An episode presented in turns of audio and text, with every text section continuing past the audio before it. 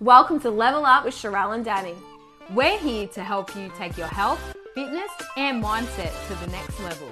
It's time to level up. Hey everyone, welcome to today's episode of Level Up with Sherelle and Danny. We have another Q and A on the cards for you today. Let's do it. Yeah, so jumping straight into some questions that slid through in uh, my D Ms, uh, we thought we we come up with this list and, you know, we love answering the questions. So if you do have them throughout the week, be sure to slide into the Level Up Podcast um, D M as well and drop them there so we can get to them, because we like doing these Q and A's quite frequently. Uh, what number is this? Probably like four, our number Q and A? Four or five now. Yeah, we've done, um, yeah. I think this would be number five. So they're always good fun and we get to interact with people and it's always, yeah, good fun.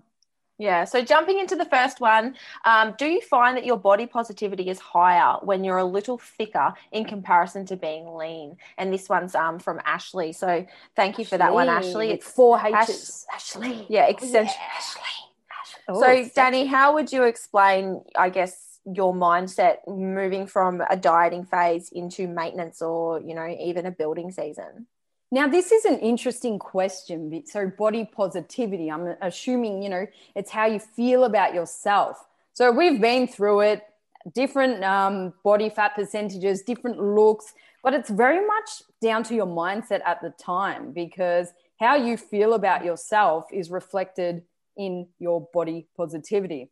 Personally, mm, I do feel better when I'm leaner, and I'm not going to mm. lie. Um, yeah, I feel better about my physical appearance when I'm leaner, but stage lean is, yes, you look amazing, but I'm too tired to even be, you know, thinking about that.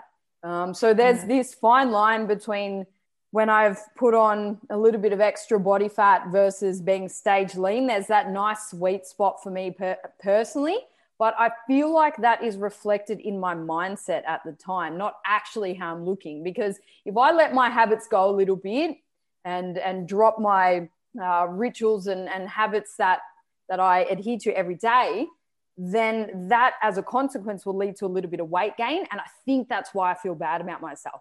Not because of, oh, I'm a, I look a bit fuller. It's like, no, Danny, you've kind of dropped the ball here. So for me, it's it's when I'm right on my daily habits and rituals and all of that, that equals body positivity for me.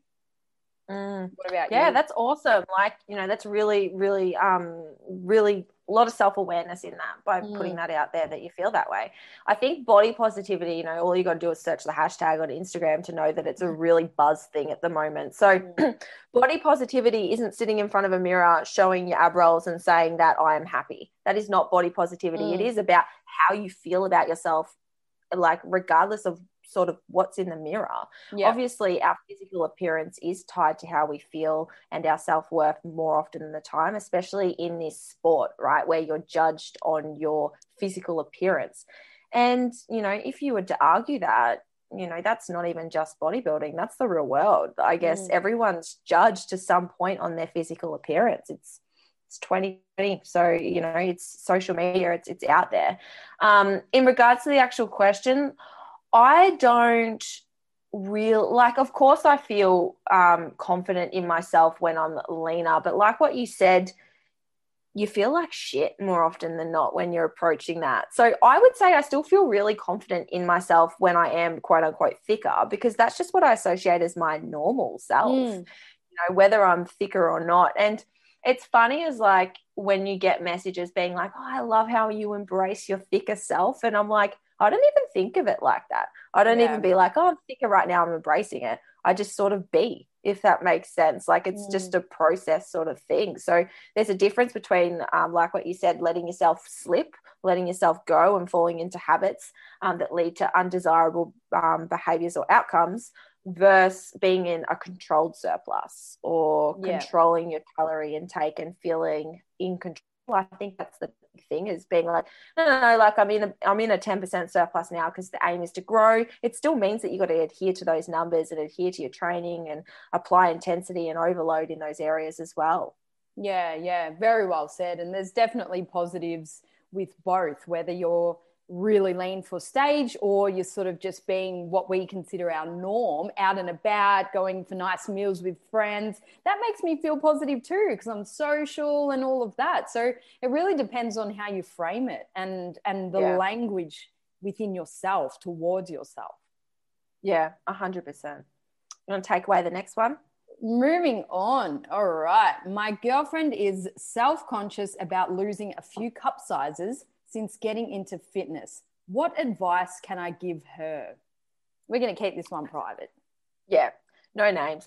It's a really good question though, because I think it's it's hard to go through that sort of phase if you do have insecurities about your breast size. And obviously both Danny and I have implants, mm-hmm. you know, so we're not going to sit here and be like, you do you, boo, yeah. like preach that for confidence. But I think for the for the boyfriends out there that listen, that have girlfriends sort of questioning that and comparing themselves to perhaps competitors or other fitspos out there that do have implants, you know, as a boyfriend, I think just supporting um, your girlfriend in whatever decision she wants to do. And also, mm. you know, confirming to her that it's, it's not why you're with her, right? Like yeah. you love her regardless and you like her regardless of what her physique is, with fitness or without fitness. Yeah. What are your sort of opinions on that, Danny?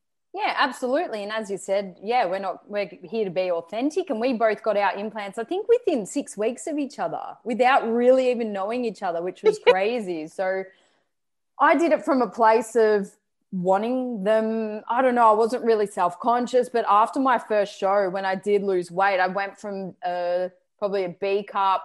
And then when I put weight back on, to an A cup, like it did not come back on my boobs. And I'm like, you know what? I want to get them. I and mm. that was it. Um, mm. But I'm all for doing things that make you feel good about yourself. I'm not going to sit mm-hmm. here and say do it. I'm not going to sit here and say don't do it. But yeah, it, it really mm. depends on the reason in which why you would want something like this, and and sort of think about it and and really ask yourself and become self-aware. Well, would this actually make me happy?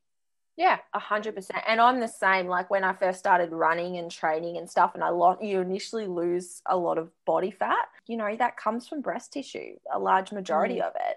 So, you know, we have, as females, we have more estrogen receptors in those reproductive areas in terms of like lower abdominal, hips, thighs, and that's why we store more body fat there. Our upper body, and what you'll notice is when you get lean or you diet, it it comes from our upper body. It looks like we just shred up, you know, yeah. you get veins in your arms and you lose your boobs and your back comes in, and that's just because of the estrogen and that sort of hormonal profile. So it is something that sort of you will go through if you lose a lot of body fat, regardless, mm. you know, you will lose cup sizes. It's where it comes off first and foremost. So it's just about, like what you said, Danny, getting into it for the right reason, doing your research, being comfortable with it, um, really asking like, will this make you happier? Because for me, like it was a big confidence booster, you know, mm. being quite um, lower body dominant in terms of muscular size as well. I just wanted to feel a bit more symmetrical, and mm. that was my rationale. Yeah, yeah. So I feel like this topic could be a whole episode in itself, but we'll keep it quite short just for, for the nature of this. Um, mm. But, you know, at the end of the day, be self-aware and, and be mindful of who you're following on Instagram. Start following maybe, you know, there are amazing natural role models out there. Follow them, really have a think about it. But as a boyfriend, you know, be that supportive guy, and, you know, you'll love her either way. So just keep reminding her that as well. Yeah, really well said. Moving on, would you believe InBody scans are very accurate? So Sienna... O'Meara, Sinead, Sinead O'Meara.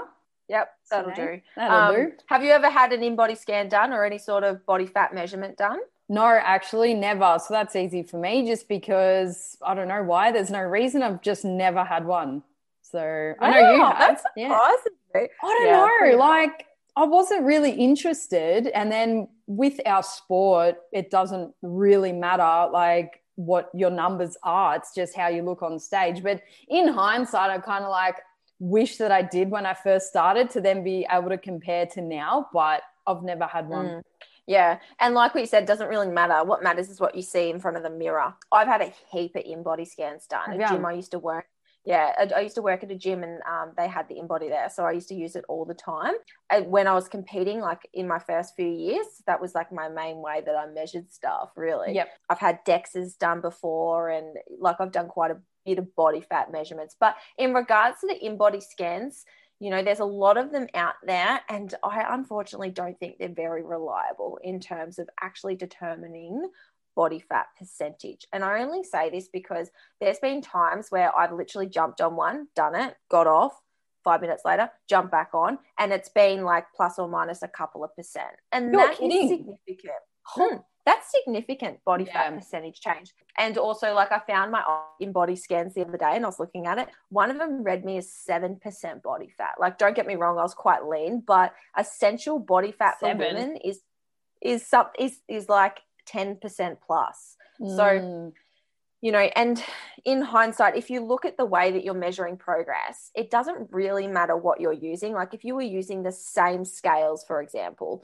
or the same InBody technician on the same time, same um, environment, like everything's yeah. same. Same part of your have- cycle. You've gone to the toilet yeah. before, same part of the day. Yeah. Like there, the slightest variable, like if you had a coffee one day, forget it. Your results are different. Like yeah. if you had a little sip of water beforehand or you did it an hour later, it's going to be different. That's mm. why I don't bother. And, it'll do my head in. Yeah. And that's what I found with um, it's InBody scans in particular. They're heavily influenced by fluid and, and mm. water retention and intake. So again, if you're someone who retains a lot of weight and fluid around yourself, it's definitely going to tell that you're heavier um, yeah. and it's probably going to use that actual scale weight to help determine the body fat percentage measurement as well. So take it with a grain of salt, most definitely. There's far better ways to measure. I have had a DEXA scan done before um, at the start of the year, and that's supposed to be the most accurate way, but obviously they're expensive. So you're not going to use that as a main tool to measure progress in the short term, you know, mm. like long term. I wish I got a DEXA done right at the start to see like muscle mass and yep. all those sorts of things. That's what I like the scans for, not so much body fat, but all the other variables. Mm. Um, so that was really interesting, but you know, more often than not, you definitely don't need it. You just need like progress photos more often. I've just done photos and measurements the whole time. Yeah. But yeah. yeah, again, it depends on what you want it for. So if you do want it, try and reduce every variable, like write down everything, date, time, what you've eaten, blah, blah, blah, time of the month. Yeah. yeah. All right. Moving on to a bit of training uh, style questions. Why shouldn't you do cardio before resistance training? So this is from oh, Sherelle, you've Sheriff Deanne Hepburn. Ooh, Audrey yep. Hepburn. All right. Well done. Well done. Why shouldn't you, Sherelle? Let's talk about this because we get this question a lot. This is like, you know, it's a pretty big question. A lot of people argue about cardio, right, around weight training and whether you should do it or shouldn't do it. And there's like a bit of research out there that, and I think this is where a lot of it comes from, that it does dull protein synthesis. So how much muscular repair you're going to have after the workout if you do your cardiovascular training around it. But if we're specifically talking about it um, before your resistance training, you know, when you're going in to lift weights, you really want all of that energy and all of your, you know, your carbohydrates and, and glycogen stores to go towards lifting that weight with as much intensity as you can. You don't want to go into your sessions pre-fatigued. Mm. Because then there's a higher chance of injury. You won't push as hard. They're very counterintuitive. So personally, if I'm to do, like when I used to have cardio and then weights in the same session, if I needed to do cardio in the morning, perhaps for a time factor or something, I would make sure I'm well fed, do the cardio, have a break, couple of hours, few hours, eat again, and then train. But that's the only time. Otherwise, I don't really do it. I have a big weight session and then I might go for a walk after, or again, leave a gap and then do it. So you yeah. don't want to try and do everything uh, all in the one go because they'll, yeah, they'll just counteract for sure. Yeah. And it's really context dependent as well. Like obviously when we do cardio, we're in a fat loss phase. Um, so we're already in a calorie deficit. So we want majority of our carbohydrates and like our nutrients to go towards our, our weight training and protein synthesis, synthesis. Blah, blah, blah. Yeah. You know, building that muscle tissue. So we try to separate cardio if we have to do it. But if you're in a maintenance phase, right, and you're or you're in a surplus, you know, it's probably not going to um, impact you as negatively. And it also depends on probably how much you're doing. So, for example, I used to ride my bike to the gym, five, ten minutes. Mm. Some people would be like, that's a lot of, you know, that's cardio. I used to have better sessions when I did that, because I would get in there, I've had blood flow through my yep. joints, I feel good, you know, it's a bit of a little bit of a warm-up. Um, it's not so much that it's going to take away from my training sessions. So context does matter, and it mm. depends on what you classify as cardio. I don't classify steps as cardio.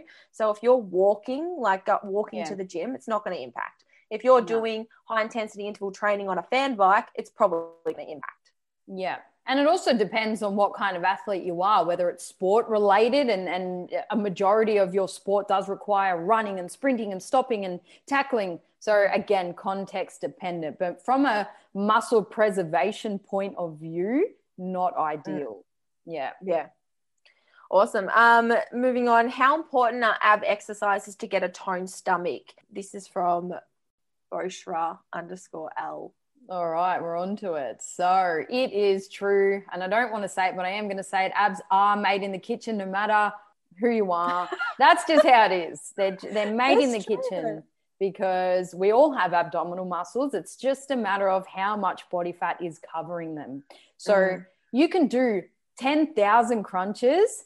It's still not going to give you defined abs if your diet, mm. if you don't have that amount of body fat percentage. So yeah, they're not important yeah. to get a toned stomach, but they core and ab exercises are so important for everyday life, injury prevention, being able to push harder in your other exercises. They should be a fundamental to everyone's training and everyone's daily activation work, hands down. Mm. Mm. Yeah, so, you know, your diet will determine your body fat percentage, and your body fat percentage will determine how visible your abdominal muscles are. Everyone has a six pack. Everyone has a six pack. If you didn't, you wouldn't be able to stand up. You'd fold over like a noodle. So, you know, you're going to have core muscles there. How to see them is, is really just by dieting down.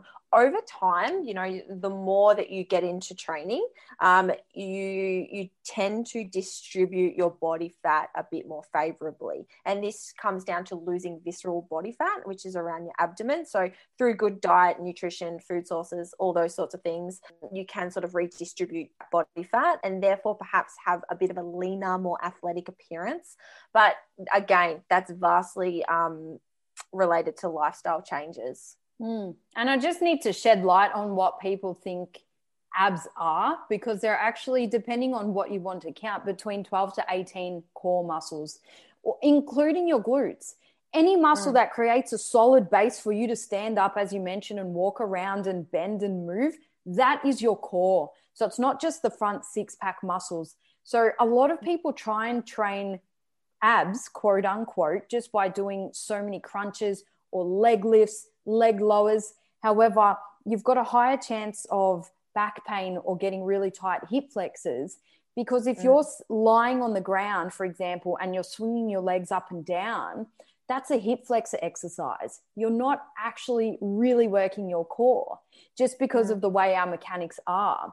So I know that they can be boring, but your front planks, side planks, and all of those type exercises, or the McGill curl up as well, they will always be so much better than your scissor kicks and, and where you're flailing your legs oh, around. You have to include them. Kicks. In, yeah, that's a, just a great way to work your hip flexors. So, yeah. Um, if and if you want to challenge yourself on planks, you can add a small leg lift and just change the stability, do it on a ball to entertain yourself a little bit. But we really need to change the way that we train our core uh, and, and yeah. steer away from the bicycle crunches and all that. They are just causing so much more harm than good. So that's my yeah. little rant.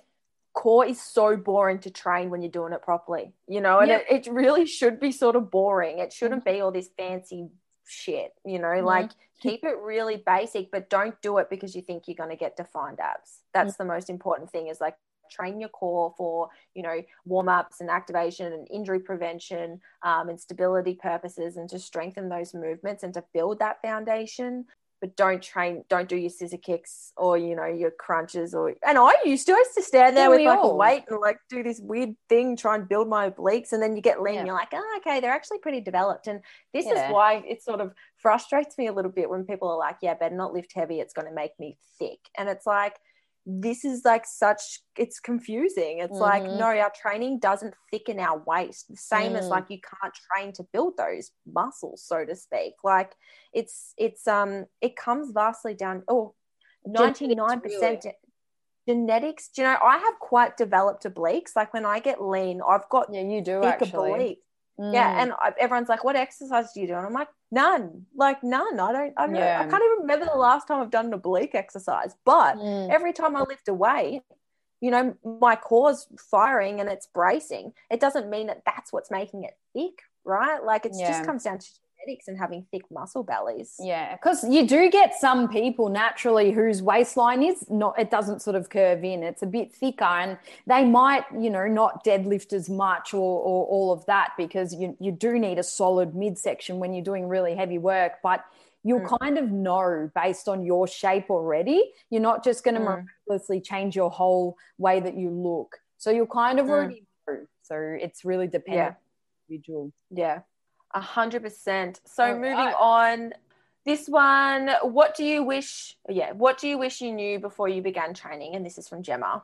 Gemma, thank you. All right. So sort of continuing on from what we just spoke about, build those solid foundations first. That's what I wish I did. I went, as I've spoken about, just because it's been my biggest teacher, uh, straight log on to Instagram, right, I'm going to do all this fancy stuff, get the bars happening, this, that, didn't really know what I was mm. doing. I wish I put in the time that I put have to put in now to get the foundations super, super solid. I would have prevented a lot of injury in the past. I would have um, fast-tracked where I am now if I had not missed the foundations. Yeah. Like exercise selection is really important. It's really important, but there's really like only a list of exercises that you need to do. You don't need to do all this fancy like side lying, leg press, weird belt oh, squat. Yeah. Like, you know, it's all these things. Like you, we're not, you know, reinventing the wheel of biomechanics. You mm. know, there's only a few key movements that you need to do. And all this accessory fluffy stuff in terms of like throwing a belt on and doing some weird sumo squat, it's not necessary. Get on a leg press. Like there's other more efficient ways to do things. And that's something I wish I knew right from the start, because you're like, oh, this looks good. Of course it looks good. It's going to get a million saves and therefore reach. Yeah, it's sexy because the angle's right up under the butt. Like, and then oh, you know, we can talk like this because we've done it. Like I, when I was yeah. for the stage, I was hanging hanging off the bar doing my leg lifts and that, because it looked mint, but it wasn't the exercise that gave me the abs. Like, but no. yeah, we, we've been down that path where we like your sex sells and, and certain exercises mm. look sexy. So people think, oh, it must work. Well, no, mm. we put in the work and now we're just doing that because we look lean and want videos of ourselves. Like, yeah. Yeah. Um, I was, what was I doing the other day? I was like on a leg press and I was like, this is like the most unflattering exercise, like pushing yourself really hard on a leg press, right? You're leaning forward, like crunching, like I've got like a vein in my forehead, like grabbing onto something. But, you know, how much sexier is it when you position yourself on the side and put your leg up nice and high and, oh, yeah. and get a good glute stretch and oh, just God. not have to use it, you know what I mean? Yeah, so, yeah. Um, you know, that's something I wish I knew is like, the, yeah, exercise selection is really important, but it doesn't have to be changing all the time. It doesn't have to be hard. You know what I mean? You should be able to put yourself in setups and positions and machines and just move without thinking too much. Mm. Um, hard being as in the movement being really complicated. Like you still want to push hard. Yeah. Know, just to clear that up. Yeah, for sure. And tempo. Um, what about that, Shira? When did you start using tempo? Um, probably paying attention to it, probably twelve months ago, eighteen months okay. ago, really paying attention to it and including different sorts of things. I mean, mm. always um, always appreciating the, you know, slow and controlled on the way down, explosive on the way up, but really playing with tempo only in the last twelve-ish months. Um, but I think everyone everyone needs to appreciate you know, being able to do a normal three oh one oh, slower, smooth and controlled on the way down, explosive on the way up, before they really start implementing other sort of tempo things. Mm. And I think everyone knows to do that, but it's more so actually understanding the rationale behind it. Well, you know what? Most people don't know to do that, to be honest, like tempo, because a lot of people don't actually even know what tempo is. So just slowing down. So you mentioned three oh one oh. So three seconds on the first part of the movement for the three, zero for a pause, and then one on the way up. But you can literally have any tempo. So you could have three seconds down, three second pause, mm. three seconds up. And it is brilliant for when you're starting out, but for the rest of our training career, because you really get to learn the movement. Because if we're just mm. rushing through our reps and being explosive, your knees might cave in, your back might arch, or you might swing a little bit. And you don't actually mm. get to learn the movement pattern well and become strong mm. in all phases. And the burn is yeah. next level. I love it. It's hard. Mm. It takes yeah. discipline, because you have to yeah. really be present in the movement. But tempo, everyone should be training slow. Unless you're like a yeah. shooter or you need an explosive movement, then, but yeah, everyone should have some sort of tempo work in their training program. Yeah, and it's a really good way to um, to progress your exercises and add that progressive overload. So mm. adding pauses, um, adding different sorts of rest periods, like, you know, really controlling that that eccentric in a different second. And there's a really good um, phrase that I wanted to look up. So have you heard of the slow is smooth, smooth is fast? Slow is smooth, smooth is fast. Okay. Yeah. Yeah. So I was on like, I was on like, I don't even know, a piece of equipment. And, you know, when you add, just add that little bit too much, and you're sort of like, yeah, it's too much. So the first thing that usually compromises is that tempo. Like you right. can't control it as much. You know, the eccentric takes so much work. And when that starts to slow down too much in those last few reps, that's when you know you're getting pretty close to failure. And that's yeah. a good way to gauge where your intensity's at. Um, but if you're rushing through it, like think of that. Slow is smooth. Smooth is fast. So you really want to control things down so that you're not rushing through the movement and just like moving the weight. Because there's yep. a difference between like lifting the weight and controlling it, and then just like shifting the weight and moving it from A to B. Yeah, yeah. Show us who's boss. All right, yeah. moving on. I'll read one out. Oh, good. I'm glad I'm reading this one. This is my jam. All right. Would you suggest stopping weight training for someone with lower back pain? Thank you for the question, Emma Rose underscore Bishop. Now, I get this question every, every, every day because people have back pain, and that's not fun. Like a lot of people have back pain. Then they might go to a G P, and the G P doesn't, you know, they do what G Ps do, and this is no disrespect. It's just, you know, perhaps not their niche in, in functional movement in order to cure pain. And then they might say, oh, maybe you should stop those deadlifts that you've been doing. And then the person freaks out and gets upset and feels like they don't have anything to live for anymore, and it's a depressing time, you know. So that's so common, and, and something that I'm very passionate to stop, because our body is so good at getting used to what we're doing. And if we all of a sudden start doing nothing, as in no lifting, no moving, and we rest, the body gets used to doing nothing. So then it makes it even harder to function well, let alone get back into the gym. By stopping weight training, that is probably the worst thing you could do for lower back pain. We want to just make sure that you are still training, but training in a way that's not going to re-aggravate the pain in the first place. So if you're training with perfect technique, there is no reason why you should have back pain. When it does come to back pain, what I normally do in clinic, you find out, all right, where's the person's strengths and where are their weaknesses? Now, a lot of people have sore backs because their back is really strong. It's not actually weak. It's working harder than so many other muscles around it, the core muscles, the glutes. It's going to get pissed off because it's working so damn hard. So then what we need to do is reframe it. All right, build up everything else. Keep training. Find out what you can do. Have a bit of fun with it. Get really strong and stop doing the movement patterns that pissed it off in the first place. So that is my long-winded way of saying we must continue to train to cure our pain. I didn't even mean to make that rhyme. That's my new one there. What was it? Continue. Continue to train to remove your pain. Oh, yes. Boom. Fucking logo. Um, there you go. I don't, I don't know why people go to a G P for back pain. We don't, people don't know any better, man. Like, you think something's wrong yeah. with me, I'm going to go to the doctor. It's old Yeah, school. no. That's, I always say, like, G Ps are referral points. They are. That's what they're there for. They're, they're script pads and referral points. Yeah. You know, they're not your psychologists. They're not your physios. They're not like, they're referral points and script and script pads. Mm. You know, and and that's the truth. That's not like what you said. No disrespect. That's what no. they're there for. So, yeah. you know, that they have a um, obligation to refer out uh, to the specialty that someone needs. But, you know, rest assured, like, you know, like what Danny said, movement is always medicine. And, mm-hmm. you know, I've experienced my own long journey of back pain um, for a long period of time. And, you know, even in myself, I can testament that movement is medicine in being like, well, you need to fix out what, fix up what's wrong. For, yep. And sitting down is like the worst thing if mm. you're having a back flare up. Go for a walk. Mm. Like that used to make me feel so much better. A brisk walk, no phone in your hands, like get your arms going, yep. you know, brisk walk.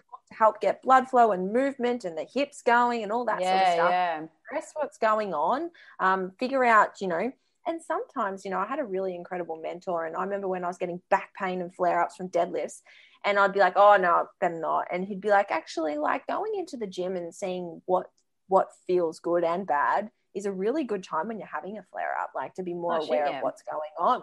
Yeah. And I was like, oh, that is really good. And, you know, slowly and surely, but if you're not proactive in this sort of stuff, you know, you're going to go around in circles. It's yeah. hard work sort of rehabbing. It's hard work, like regressing so you can progress. It's frustrating. It's time consuming, but you know, pick what's hard, pick your battles. For sure. If I get someone who comes to me and says, I have trouble deadlifting, the first thing I do is have a look at their deadlift pattern. I don't say, oh, we're not going to do this. That comes with yeah. confidence. So find someone who can assess the movements that hurt you. You get pain on a squat, get your professional to have a look at you squatting to find out what's going yeah. on and go from there. Yeah. Ask for help. Because always no, a movement pattern. Train. Yep. Mm. Good one. All right. Let's go to the next one. Please explain what the different comp categories mean from Emma Fitz. Really good question. So Danny's done a bit of homework on here, so take it away. Yeah, the old copy and paste from the website. That's how I used to do my homework too. The old... So we jumped straight onto the W B F F criteria because that's what we're going to talk about here because that is our jam. Oh, and I miss it so much. We have W B F F Bikini Diva, which is what Sherelle and I have competed in. So... Bikini divas are judged upon their overall beauty, body shape, symmetry, and tone. The attention mm. is focused on the beauty of their face, figure, physical fitness, and confidence. It's important to present yourself in a classy, feminine, and tasteful way that's also marketable. And yep. there is another round for the evening wear where you wear a beautiful gown at the end. So it's really, it's more of your beauty pageant style thing. So it doesn't mean that you don't, you know, have to work hard in the gym and, and you just sort of rock up. Like you still have to have tone and shape and symmetry, mm. um, but it's it's very much about marketability and, and sort of more your Victoria's mm. Secret type category. Yeah. And I think, um, you know, we'll stay, we'll talk about Australia in, in terms of like Australia, how, yeah. you know, what bikini is like in Australia. It is next level, like the the quality, the quality of athletes, W B F F Australia. It is next level. All you mm. got to do is is just look at some of the high level pros and be like, far out, you know, it's not Bikini Diva, and that um, even that um that little script there gives it no justice to it does, the quality. It actually, nah. It's hard freaking work. And it's basically, there's a very fine line between bikini and fitness. It usually comes down to the level of leanness, but yeah. more often than not, the level of leanness is different from person to person and how lean someone has to get to meet yeah. that criteria. For someone yeah. like me, I have to get a lot leaner or spend more time in a deficit. For someone else, it might be building a little bit. Whereas with yeah. fitness, you're very much marked on, um, you know, your symmetry and whatnot as well. So There's a very fine line. Obviously, Danny and I are in um, bikini, mm-hmm. but you know there is that sort of um, as you you you train, you go through more muscular development as your training age continues, and therefore you sort of can um, move up to the other categories if you wish to do that. If you wish to lower your body fat percentage more and and um, transition, but or if you can, yeah. 'cause I'll never be able to change my. I just don't think I'll be able to change my body enough to go to wellness, which we'll talk about now. So this is your journey, Sherelle. What's coming up for you, baby?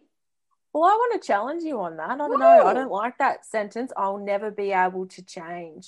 It's very fixed, Danny. Oh, fuck. You've got me. All right. Let me reword that. I love you so much. And this is why normally I do this to you. So now nah, about time you got me back. Bit of coaching from Sherelle. Thank you. I'll never be able to change. That is very fixed. Right now, I don't think I will no nah, oh fuck I don't know I'm not going to dance around it. I just don't think I'm going to be able to fit wellness or bikini um fitness. I don't know I just don't think I'll get enough muscular development. You could if you wanted to. All right, yeah, okay. I don't I choose not to. Yeah, that's better. I love it's you. Choice.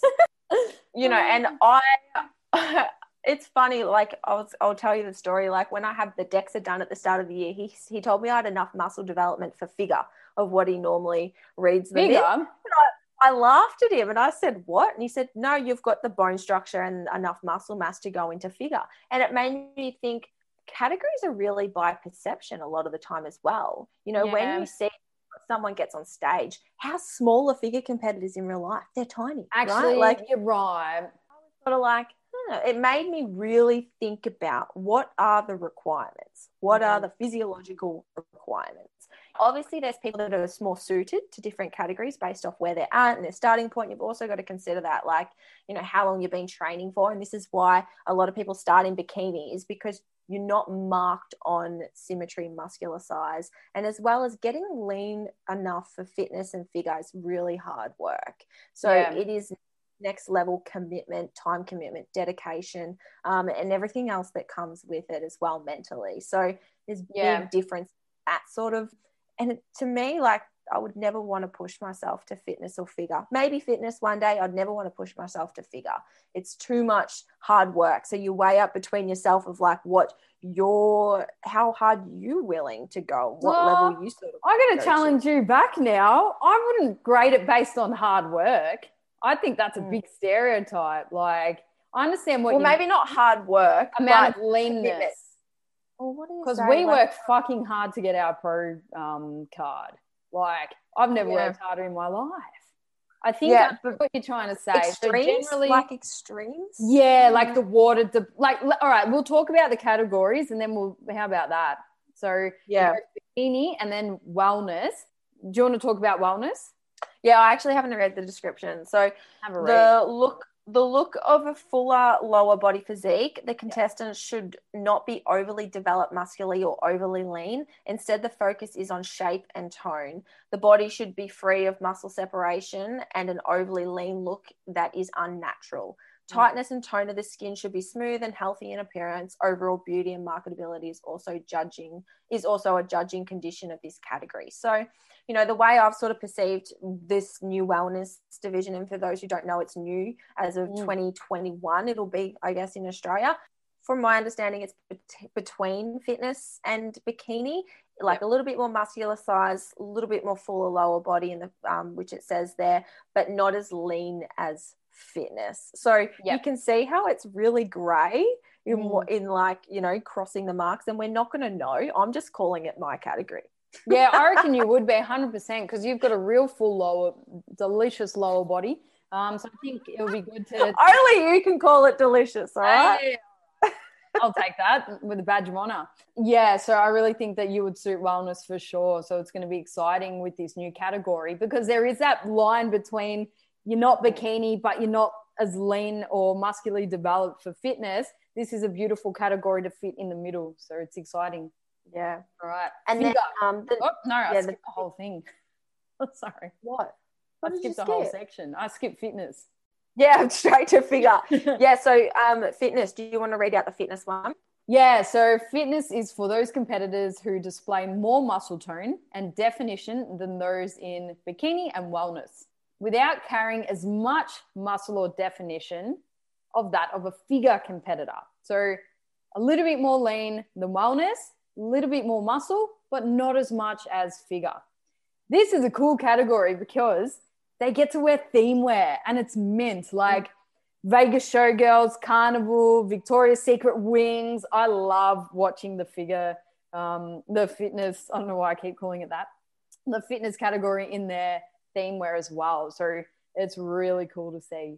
Yeah, it's a really awesome um, show when the at, on the night round when they come out and all the theme wear, because yeah. it really is an opportunity to showcase your personality. I know I, I don't like the evening wear dress round. It's, don't you? So tired.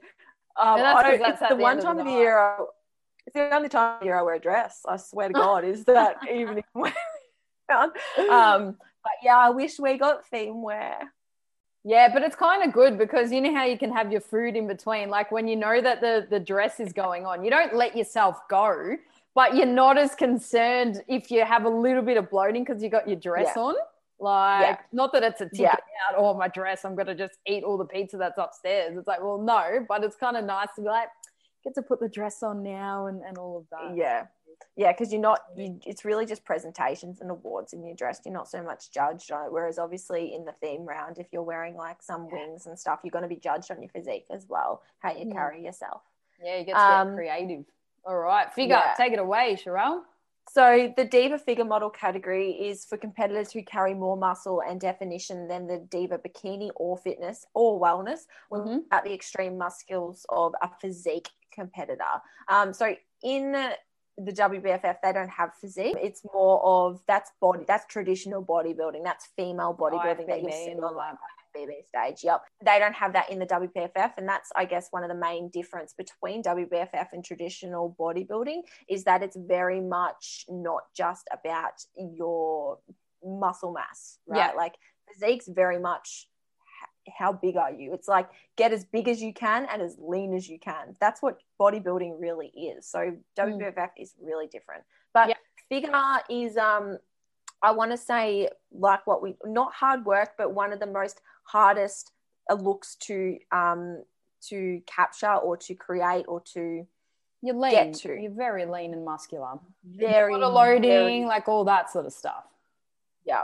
It's it's super extreme, and you wouldn't just start competing and being like, I'm going to enter, you know, figure up for my no first way. one. More often than not, you'd, you'd, if you've got that, you know, muscle mass and whatever, you could go into fitness easily. But, mm. you know, to get to that figure um, body fat percentage and to really stand out on stage, you've got to have a lot of training experience under your belt. There is absolutely no room for error in macros. It mm. is to the gram. Mm. It's absolutely to the gram. Like yeah. what Danny said, there's sodium and fluid and water manipulation as well as like, you know, probably peak week protocols come into this as well. Uh, more often than not, there's, you know, performance enhancing drugs involved because yeah. it's hard to get to those extreme levels in an untested federation naturally. So yep. that's a big thing to consider is who you're going up against. But yeah, as you can see, I guess the bikini, you know, is, and I don't like saying it's like the entry level, but it's it's one of the easier looks to attain. And I don't know what terminology to use because it's not easy, but it's, what would you say? Like it's not, it's just it's a fuller hard work. Look, it's, yeah, it's definitely hard work, but you can get away with having a little bit more body fat than higher up or the, the higher categories. Yeah. So, yeah. yeah, it's still hard, but you don't have to completely deplete yourself because you're not judged on that. It's more marketability mm. and, and overall stage presence that you're judged yeah. on. Mm. Yeah. In bikini, you can still have a life. You can still have a meal out once a week if you're tracking it. You can still have a bit more variability in what you're doing. But when it comes to figure, like what we said, there's absolutely no room for error in anything you do. It's a lot more extreme and harder to to get to. Definitely not mm. sustainable ever. Whereas bikini look for some people is quite sustainable.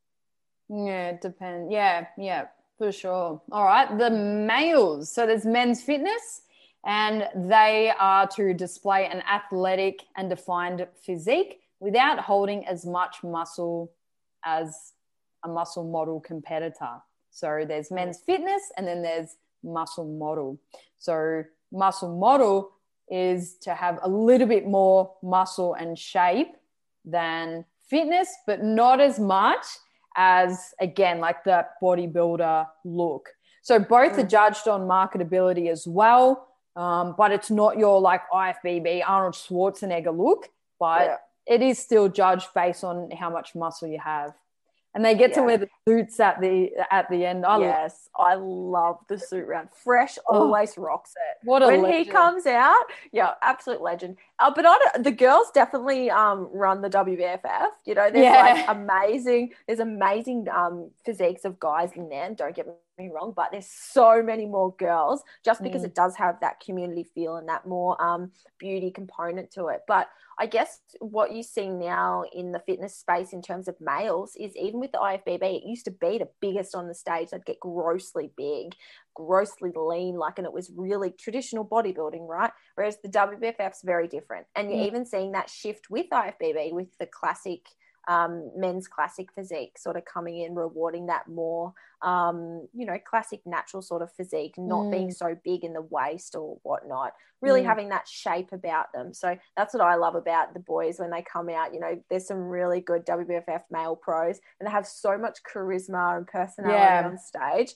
They're such a pleasure to watch. Oh, so good. So good. Mm. And then there's another very special category in the W B F F, transformation, and this is just so inspiring, this category. Uh, mm. It's really there to recognize the struggles that someone has experienced on their path to success. So physical, mental, emotional, or life-changing journey, and it's mm. described and very well said to rarely leave a dry eye in the house. Like, some of these mm. stories are insane. Yep. You know, they've come yep. from illness or loss or trauma, overcoming addiction, or they've lost so much weight, and it's a really powerful and inspiring category. It's great. Yeah.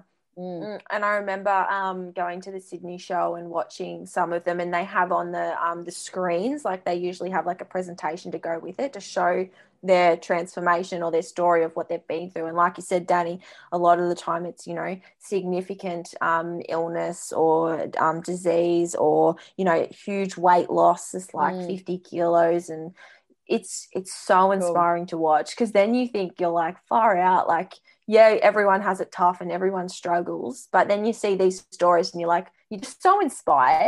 You're yeah. like, I can do it too then. Like, there's no reason yeah. why I can't push hard through prep. It's incredible. Yeah. Amazing. All right. Let's move on, hey? Yep. So jumping into some uh, nutrition questions now. So I'm an ectomorph. Uh, should it be a cycle of bulking and cutting, or just one big bulk, then a cut? And this is from Risa dot S. Risa dot S.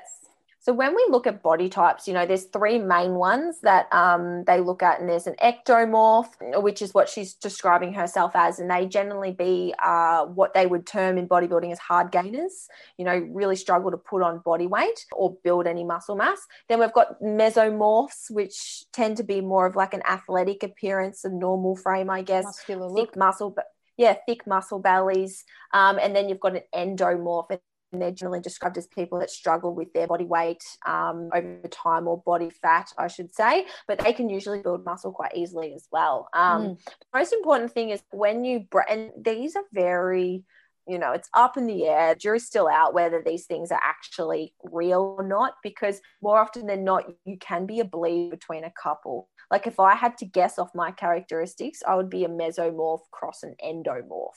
You yeah. know, I'm sort of – I gain – easily. Um, I maintain quite athletic, but I'm definitely not lean all year round, but I can get lean. You know, I'm definitely not an ectomorph. Yeah. Definitely not. Don't, don't yeah. struggle. So, you know, what's your sort of thoughts on um, the somatotypes or the body types? For sure. This definitely comes down to your genetics and what your parents are, and, and all of that. I've explored mm. this a little further. I used to be convinced that I was a mesomorph just because I wanted to be, yeah, I'm mesomorph, I'm muscular, I'm easy to do this and that. But then exploring further, I think I'm mm. actually more of an endomorph, because I can gain mm. very easily both muscle and body fat, uh, and can store it sort of more around my stomach. I've noticed. And then sort of looking at family, we we have the similar traits. But yeah. you can jump from one to the other based on your lifestyle factors. You might be mm. an endomorph, but then still adhere to your training and diet plan and, and then look like a mesomorph, or you can even look like an ectomorph who's leaner mm. and doesn't put on weight. So we do have our genetic makeup, but then lifestyle factors can allow you to move from one to the other appearance-wise, for sure. Yeah. So to answer the question of being an ectomorph, should it be a cycle of bulking, cutting, or just one big bulk and then cut? Ask yourself what your goals are.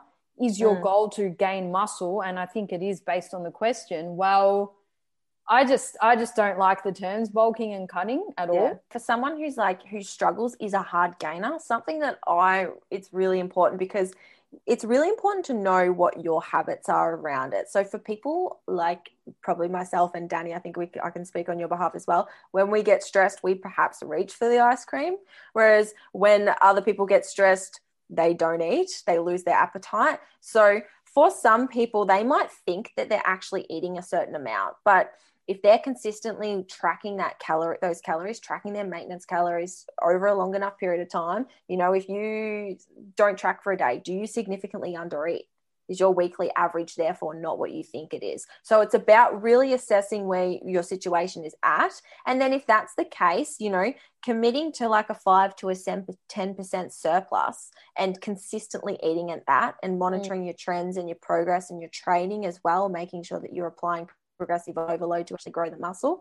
Um, that's probably a good place to start. Like you don't have to yeah. go into a huge surplus and gain a huge amount of body fat because you no. can grow muscle at maintenance, assuming you're eating there consistently. So that's the big thing is like maintenance calories, everyone has one. It doesn't mean that you need to go into a bulk. You just need to be consistently eating at that maintenance for a long enough period of time. Yeah, very good. Because as an ectomorph or someone who struggles to put on muscle, if you eat a whole bunch of calories, it's not going to be muscle that comes on. It's going to be more body fat because your body mm. naturally finds it harder to build muscle. So as you said, Sherelle, you're better off having that five or ten percent calorie surplus and just gaining muscle accordingly. Yeah, it yeah. wouldn't work well for anyone. I feel like I feel like all of us shouldn't do quote unquote a dirty bulk or or put all that no. fat on because then it makes it harder. You have to lose it. You you develop bigger fat cells in the body and it just it becomes a mess. Mm. Your lang- internal yeah. dialogue changes. You start dropping your habits. It's just a mess. Keep things yeah. calculated uh, and then, yeah, slow increases for sure. Yeah. And there's a difference between gaining weight and gaining fat. Like there's don't don't get so lost in like the building like oh, I'm just trying to increase weight. Like yes, the weight will increase, but like look in the mirror. Like what's your body doing? Are you gaining muscle and losing body fat, which you can do simultaneously? You can go through a recomping phase. So mm. you know it's more important to like yes, if you're building at least at maintenance is what I would say. You can grow muscle in a calorie deficit. You can definitely do that. It's not ideal, but you can do it. But for someone that's like um, obviously um, like Reese is here who struggles to build muscle, definitely being at that maintenance and pushing your training, yeah. you know, like making sure that you're giving your body a stimulus to grow. That is usually often the underrated variable in this case. If like, if you're not growing, why not? Are you not giving your body, like maybe it's not nothing to do with the, the fuel that you're giving it. Maybe it's, you know, your training stimulus or your programming. Yeah, maybe you're doing a whole a lot of cardio and then not really um, eating that back type things. Yeah. So, yeah, yeah, a few things in that. Sweet. Mm. All right, moving on to Christy Malone, Post Malone's uh, relative.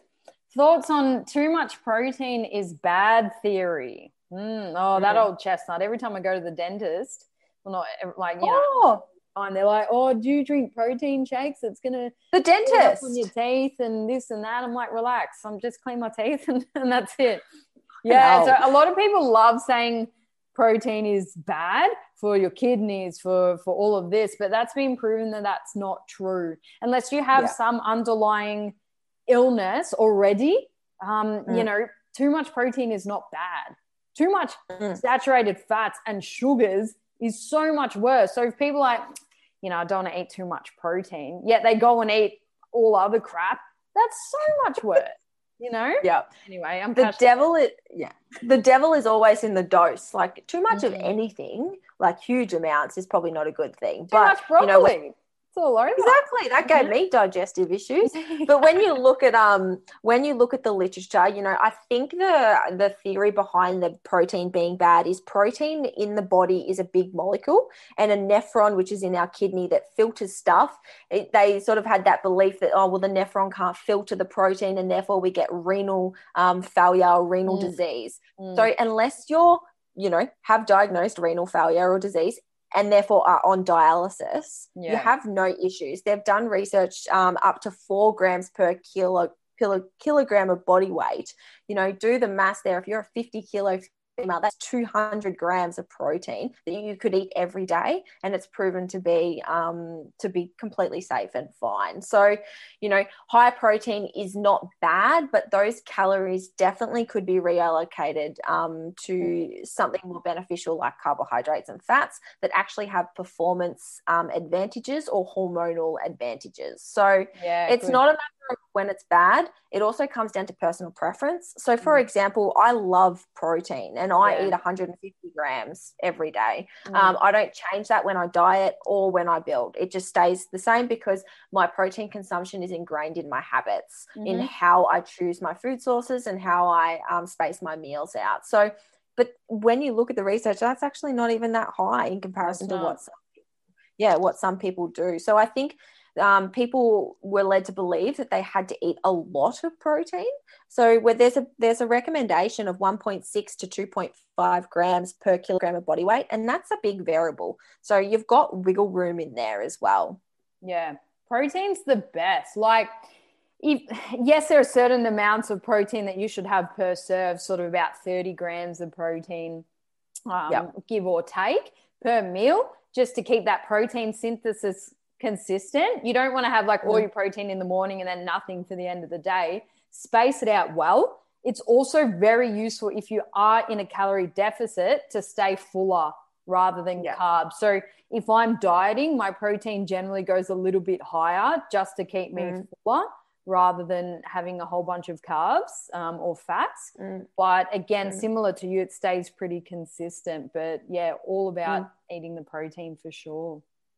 Yeah, and they sort of, they've done studies that um, anything like about a minimum of three protein servings throughout the day is ideal. They did it on like intermittent fasting studies or yeah. whatever, if you had like one hundred twenty grams of protein in one meal or if you spaced that across three, which gave you higher levels of protein synthesis. And it did yeah. come down to the more frequency of meals. But that's when it went the other way and it was like, oh, six small meals every day. You know, it's like as long as you're sort of having about three, two, six meals, spacing yeah. it out appropriately. And it's about, I think it's zero point four grams per kilogram of body weight per meal if you want to get really nitty gritty. But for majority of people, that falls in between twenty to thirty grams per serving. Yeah, yeah. So like one hundred grams of meat or something like that. Yeah. Yeah. Keep yeah. it consistent. If you're, if you're not a big meat eater, I could see how, um, you know, it could be hard to get in a lot of protein because I'm a big meat eater. Yeah. So it's never difficult for me to get protein in it's yeah. it, and especially when you eat a lot of starches,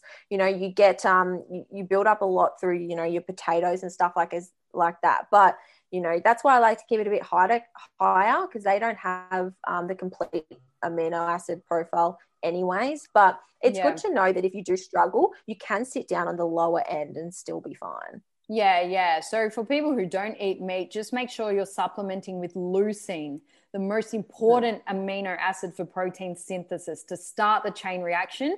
If you're having supplements, look on the back and see if it's got leucine.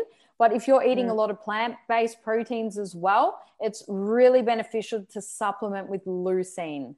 Yes, if yeah. you're not eating meat. Mm. Yeah, and a lot of the protein powders have them in it added now as well, yep. which is great. Lucky last. What are a few nutritional choices you've made that have upped your nutritional game?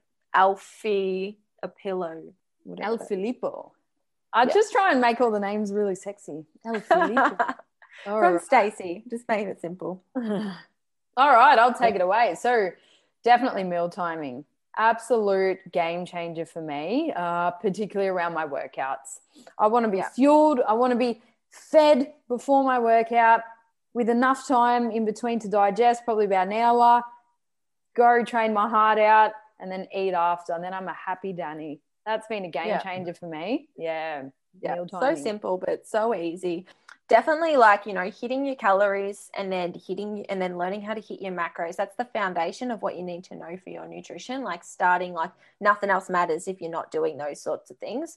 Um, but then definitely experimenting, like what you said, Danny, with um, meal timing and food sources as well. So mm. there's an interesting theory about what keeps you satiated. So you know how you spoke about the protein? That's definitely up there, but they've also shown that um, your what's there's like a satiating scale. So for some people, they'll have foods that satiate them more than mm. others. For me, for example, I can eat rice cakes forever, but if I eat potatoes, they keep me more satiated than something else. The same as eggs. Yeah. Eggs keep me really satiated. So figuring out what food sources work best for me has been a big one. You know, I love fish. I wouldn't call myself a pescatarian, but I'm pretty well up there. I don't like a lot of red meat. So figuring out, like, again, preference and habits and how that can fit those foundational pillars as well has been really big. Not getting stuck to something. You know, just like exercise, not being like, I have to eat this way or I should have this. Yeah, and that definitely comes with experience and then being able to take yourself through that trial and error, not only by yourself, but then with help from other people. So, yeah, finding out what works for you and your lifestyle at that given point in time. So yeah. something that might have worked two years ago wouldn't work for me now because I've changed. No. I do different things with my life. So as you sort of mentioned, yeah, it's it not to be stuck to something. So find out what works best for you. Pay attention to which foods feel good in your gut as well. If mm. something bloats you, um, which now I've worked out, and even after talking to when we had Luke Tulloch on talking about the artificial sweeteners, my favorite kombucha, which I fell in love with, if I have too much now, it bloats me and it's almost turned me off and I'm like, no. But anyway, mm. that's my little does it, first world does problem. It have, does it have artificial sweeteners in it? Of course or is it, it does. The... Anything that says low sugar on the front, or even though, oh, I discovered um, sugar-free marshmallows. Don't do mm. it. Don't no, do horrible. It. Oh, yeah. No. Um, I cut out added artificial sweeteners and stuff at the start of the year because I was having so much digestive issues with there's, oh, there's one that's really cheap and it's in sugar-free lollies and cordial and shit like that. It destroys my gut. Sorbitol? Yeah, that might be one of them. There's mm. a couple of them. They're the real cheap ones. It's always in the cheap and nasty. The one I can tolerate is stevia.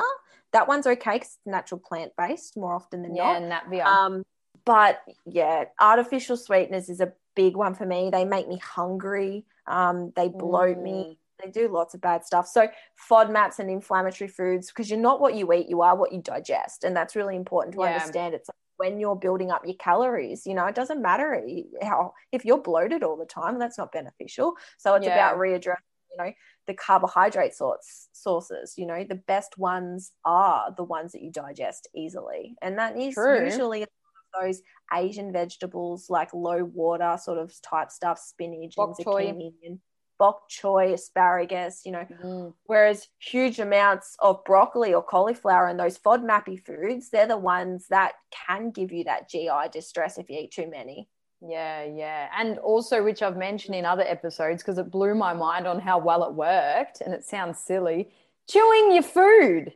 Mate, game changer. When I was fully present, who would have thought? Who would have thought? Instead of guzzling it down and on to the next task, yeah. like be have a moment with your meal. Just have a little moment where you just slow down. It's just you and the meal, and you enjoy every bite, and you chew it oh, yeah. hundreds of times, and then you swallow it. It's just yeah. game changer.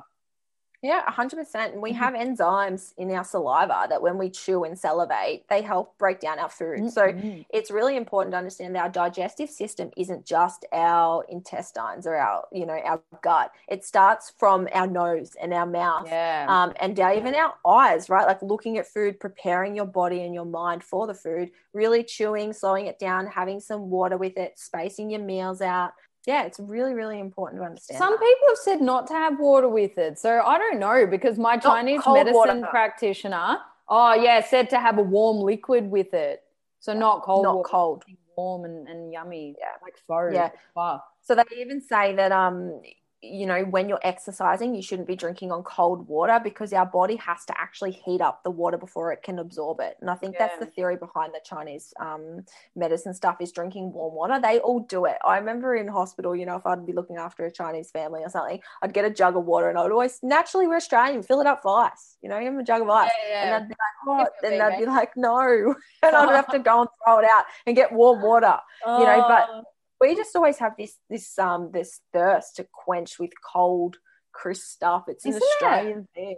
It must be, yeah. yeah. Got to embody more of the um the Asian way of eating, like yeah. I know.